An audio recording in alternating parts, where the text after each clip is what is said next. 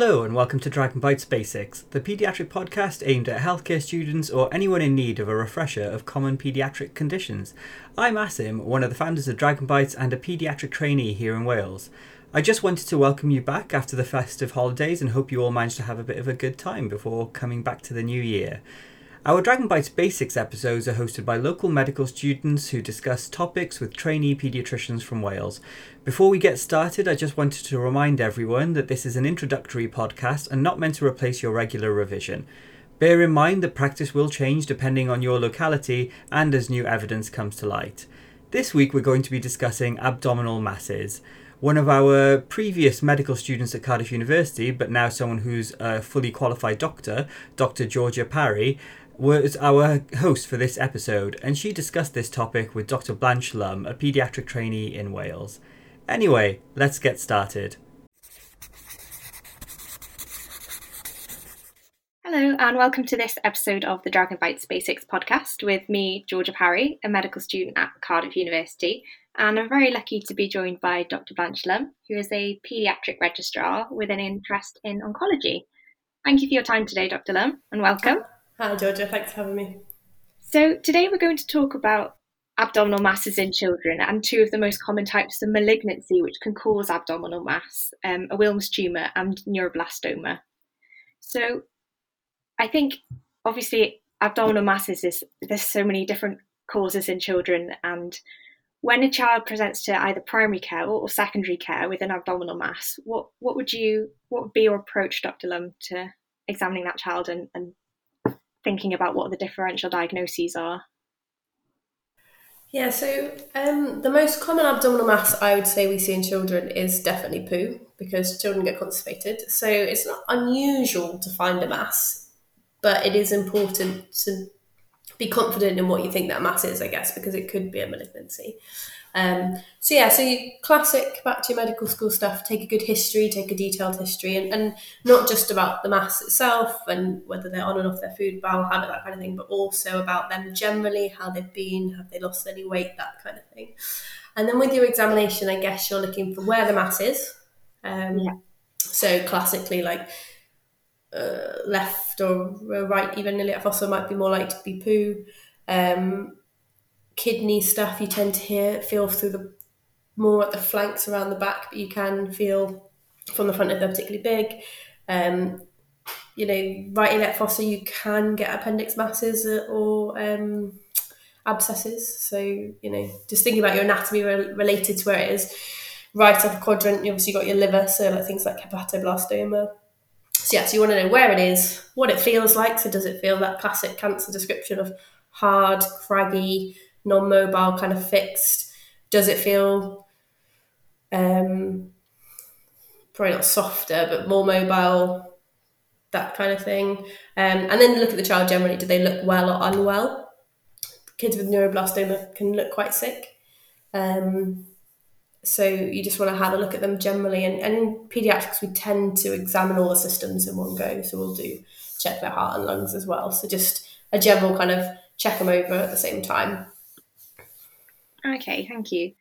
So, in this podcast, then we, we can talk a bit more about two of the more sinister causes, which obviously are a lot more rare, but um, these are things that we don't want to miss. So, I don't know whether other medical students can relate, but I feel like I know a little bit more about the Wilms tumour. So, should we start with that one, if that's all right?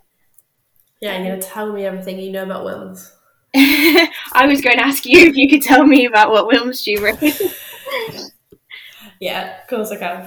Um, so Wilms is like is a kidney tumor, so it's a type of kidney cancer, um, and it's not, it makes up ninety percent of childhood kidney cancers, and renal cancers in children are about five percent of all tumors. So that's about eighty cases a year, roughly.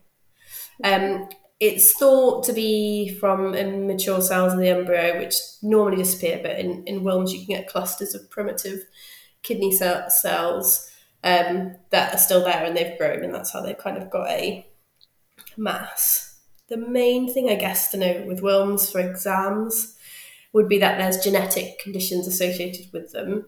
Do you know the main one? I'm going to put you on the spot. Oh, so the, the actual name is it Beck, Beckwith Wiedemann, or how do you, how do yeah. you pronounce it? Beckwith Wiedemann. I think okay. that's, that's, how I say it.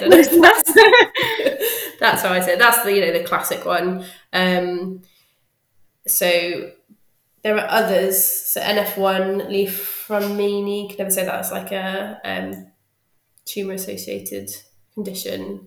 Uh, things like Fanconi and all the rarer things like Bloom syndrome, Sotos syndrome, they're all associated, can be associated with it. And then there's another kind of subgroup where you have a change in one of your genes called the WT1 gene, and you can get WT1 related Wilms tumor syndromes. And those specifically, or the two that tend to come up the most, are Denys-Drash syndrome. So they have a more than 90% chance of getting a Wilms tumor. Um, and for those of you who'd like to know the genetics, it's a missense mutation in WT1 exon 8 or 9, I think. And then WAGR syndrome, so W A G R, which is, I think they've got a 50% risk, and that's a deletion in the WT1 gene. So they're kind of the classic exam. Child with Denys-Drash has an abdominal mass. What's it most likely to be? And does that happen in clinical practice as well, or is that very much something that we should know in for exams? How like how common is it really? Um, so they get um, if they have a high risk syndrome, they'll get screening. So they'll have three monthly. I think Denys-Drash have three monthly ultrasound scans looking because they're so likely to get it that we look for it and try and catch it early. So yeah, the rarer tumors, uh, the rarer syndrome, sorry, you just might see less. But like Beckwith Wiedemann, I've definitely seen a, a child with that who's got a Wilms tumor. Okay, thank you. I'm glad that you explained all of that much better than I ever could have attempted to. And so, what age do these children usually present? Um, they tend to be under seven. Um, rarely they can be older than that, but generally Wilms tend to be about seven and below. Okay. And are there any other clinical features of a Wilms tumour other than the abdominal mass? Um, yeah, so classic kidney, you can get hematuria, so pain tend to be painless, hematuria, and um, hypertension. So anything that affects your kidney, kidney has a role in controlling your blood pressure. They tend they can have high blood pressure, and then you can get kind of the more vague symptoms, so the fevers, um, which is sometimes due to if the tumour's growing really big and starts to become necrotic, they might get cyclic fevers, um, or they might just be unwell because their body's trying to um, is growing this big thing, and then weight loss because of the high turnover. Anorexia, if it's really big and it's filling up their tummy, they might not be hungry. And then constipation, if they've got a big mass that's in the way and pressing on things. Okay, so if if a child does present with pain as more of a presenting feature than the mass, would that lead you to think of another diagnosis, or is that still something that you should be thinking about? That's difficult because you can get pain when if you bleed into a tumor. Okay. Or if the blood supply to the tumor if it's outgrown its blood supply and it starts to become necrotic, you would get pain. So I wouldn't. If you found had a child with an abdominal mass who had pain, you're probably going to scan them anyway. Okay. So I, it probably wouldn't cloud your thinking that much. I see. And if this child is seen in, in primary care, so say in general practice, how quickly should they be referred to secondary care? Because I know in adults, a lot, a lot of the urgent suspected cancer referrals are two weeks. Does, is that different for children? I think in children they're more likely to be sent straight in. Okay. Is my experience they tend to end up through CAU if, you, if you're that worried, they'll just send them straight in. Um, I think the more subtle ones might end up in like general peds, so like, oh, got a bit of constipation, maybe feel a mass, might be poo, not getting better, or Movicol, we'll refer them to general peds. They might end up that way. But I think if you're, there's, there's definitely NICE guidance on it which is probably the same. I don't know if to it's probably a couple of weeks, but realistically, I think the way pediatrics in general practice work practically, um, we tend to take most referrals via CAU, and I think a lot of them come in through that way. Okay, that makes sense. Yeah, that kind of reflects what I've just seen on my GP placement. So. Um, and when the child does get to secondary care, what investigations would you proceed with, and, and then how do you like actually confirm the diagnosis? So they tend to start with ultrasound because it's painless and non-invasive, and and for younger kids, the images aren't always great, but it's still probably better than trying to do like a more invasive scan where they might need sedation. So they generally all have an ultrasound to start with, looking at whatever the mass might be, um, and then it can be followed up with MRI, and the tumours can um, or tumours with the kidney develop this something called a claw sign, which you can just Google to have a look at. And basically, it's where the tumour's grown and the kidney's kind of around the tumour and it looks like a little claw. Um, I haven't seen that before. Thank you. I wouldn't pretend to be able to spot it without it being shown to me by a radiologist, but that is the classic sign. Um, and then so they'll have a biopsy to confirm what type of tumour it is, because there are other renal tumours. And uh, they'll have full staging done, which is an MRI abdomen and a CT chest. Okay. And how do you normally manage these children? Um, so generally they'll have some chemotherapy to shrink the tumour first, then they'll have a nephrectomy where they'll remove the tumour and the kidney, and then they'll have more chemotherapy plus or minus radiotherapy depending on their risk. Um, the treatment varies slightly with the histology, the staging, and then the genetics. So some histology and genetics are higher risk, um, so they'll have longer treatment. And it depends where it is. If it's only in one kidney and it's not spread, then it's pretty confident you'll get it out with surgery, so they might not have as much chemo. But if they're worried it's come out of the capsule or something like that, then they'll have it will still be removed with surgery, but they might have more chemo around it just to make sure those cells are mopped up. Okay. And I can imagine the prognosis probably varies depending on, as you've just mentioned, like how far advanced the tumour is. But in general, what is the kind of prognosis when you've um, when there's been a Wilms tumour diagnosed? So about, I think it's about 85, 80, 85% are cured. Obviously, if you've got high risk histology or it's a, a higher stage, so it's spread to other parts, you've got metastases, then you're more likely to relapse. But yeah, I think the cure rate's 80, 85%. Oh, brilliant. That was really helpful. Thank you. Um, so, as we've touched on before, there's a, another tumour which causes an abdominal mass, a neuroblastoma, is that right? Yeah, so that's not a renal tumour, but it can present with an abdominal mass. Okay. Are you able to tell me a little bit more about what that is and how it's different from a Wilms tumour? Yeah, so it's um, it develops from cells left behind during kind of the embryonal development, specifically neuronal cells. So it can occur anywhere in the body, but the site of origin tends to be in one of the adrenal glands or in the nerve tissue along the spinal cord. So that's why you might have an abdominal mass if it's if it's come from an adrenal gland.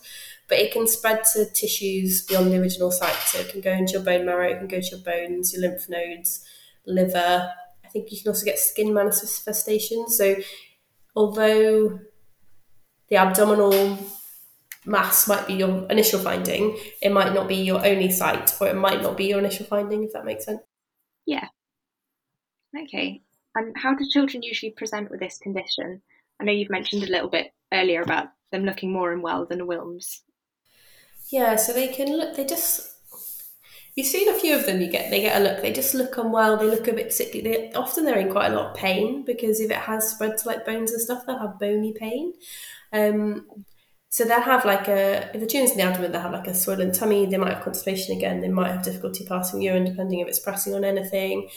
If they've got masses in their chest from like the spine, sometimes they come out like the thoracic levels.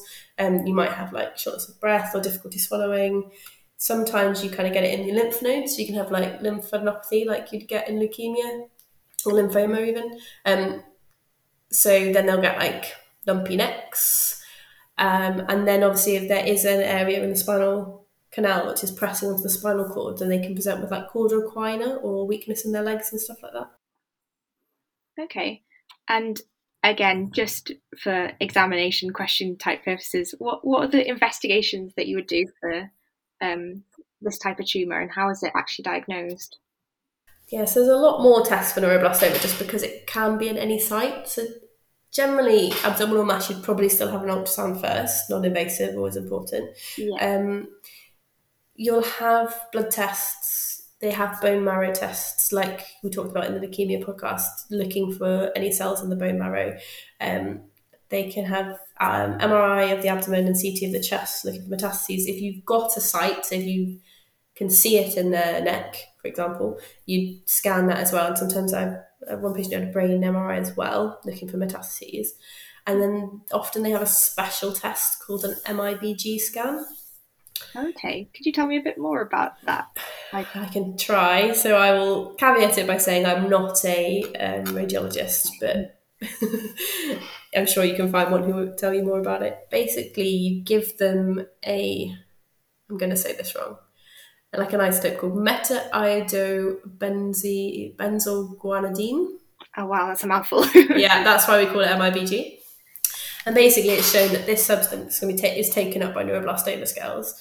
So it's given as um, an injection attached to like a radioactive iodine, um, which gets taken up by the cells, and then you get a scan that looks a bit like a PET scan. Have you seen them? Yeah, I've seen PET scans. Yeah. It looks a bit like that, and basically areas that glow have taken up the MIBG. So they're areas where you think there's active neuroblastoma. Okay, that's really interesting. I didn't know that. There's also a treatment for neuroblastoma which involves using that radioiodine. I'm not like called an, called MIBG. But I'm not quite sure how that works. But if anyone's really interested, you can probably read around it. Okay. Are there any other treatments for this type of malignancy? Yeah, so they have they tend to have quite a lot of treatment. So they, depending on the stage, the higher stage will kind of have all of this. So chemotherapy, mainstay, different um, protocols, but they'll have chemotherapy, and there is a um, important marker called MYCN, which um, if they've got a lot of it, it's known as sometimes it's called MYCN, I think, like but it's spelled MYCN, amplification. And basically, that's more aggressive type and higher risk. So they tend to have even more treatment. Um, so they'll have high dose chemotherapy with something called stem cell rescue. Um, they also can have surgery. So they've got lumps of the tumour, they'll take them out. But often we shrink it first with chemotherapy. They can have radiotherapy. So um, just trying to target specific areas. And then it's a radioactive MIBG that they can also use to kill the cancer cells. But like I said, I'm not sure we even do that where I work. So I think they'd have to go to another centre. And then the other thing they can have is there's a um, high risk neuroblastoma patients in the UK. There was a trial that they received some immunotherapy with a monoclonal antibody. It's an anti GD2 antibody, and they have that after they've kind of finished off all of their other treatments, so their, their chemotherapy, their surgery, radiotherapy, stem cell rescue, high dose chemotherapy and rescue, and then they'll have this at the end. Um, I think the trial was called SIOPEN, if anyone's very interested. Oh wow, that's complex stuff. Thank you for talking me through that. Um, and what is the prognosis for these kind of malignancies? And is it different from Wilms? Um, it is different. So overall, I think it's about it's similar. So it's about eighty percent, but that varies quite a lot with stages. So um, low risk survival is over 90 95 percent. Um, and I probably should mention there's like a special um, stage of neuroblastoma, which is called so it's stage one to four, um, but there's a special stage called stage four S. Um, there there is some new staging, but this is the staging I know, um, and it's basically under one and that one seems to respond really well to treatment and switches off and they think it's probably just left over from that embryonal um, growth. And sometimes it switches off after one cycle or, or quite or even before they have any chemotherapy. Um, but yeah that's just a special kind of subset if they're under one Okay, thank you. I definitely need to go away and revise my embryology after this podcast. yeah, I'm glad I'm not doing the podcast on embryology. It's very, it's very complicated. Yeah. Well, thank you for inspiring me to actually go and learn some more embryology. Um. So, again, I've asked you this before, but if you could possibly summarise Wilms tumor and neuroblastoma um, in a sentence or two for each, what would you say to us? Um think I'll go back to my my favourite sentence, which is children's cancers are rare. And I think that's really important. And when you work in oncology a lot, like I do, you start to see it everywhere, but it is rare and you can be reassuring to parents that it is rare. Um, I think generally for abdominal masses, it's easy to ultrasound. I'm sure radiologists will hate me for saying that, but if you're concerned, it's fairly easy to get a non invasive, no radiation test to just have a look at. And, and you know, ultrasound will show you where it's coming from and, and any suspicious features. Um, yeah, they're a bit more compli- bit more difficult to summarize into one. These two um, neuroblastoma, I would say, is just uh, um, it's quite complicated. But if you just think of it as something that can present at more than one site, not just in the abdomen, um, and something that's kind of embryonal rather than a kidney tumor, that's probably important to remember for like exams and things like that. Yeah. Okay. Thank you. Are there any other resources that you could point us to to have a little, little look if we want to read some more? Um, so I'd always start. I think I've said it before. um, with the Children's Cancer and Leukemia Group, which is the UK kind of um, working group and charity that do a lot of work and do all our guidelines. And it's got loads of really easy to read resources. So I'd probably start there. Um, and then if you're interested, it, will, it even has links into the research and stuff. So you can kind of go down the rabbit hole of oncology from there.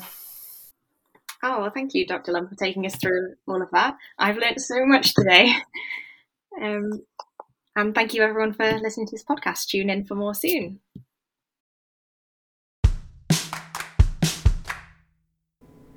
And I just wanted to say thank you to both Georgia and to Blanche for recording that episode for us.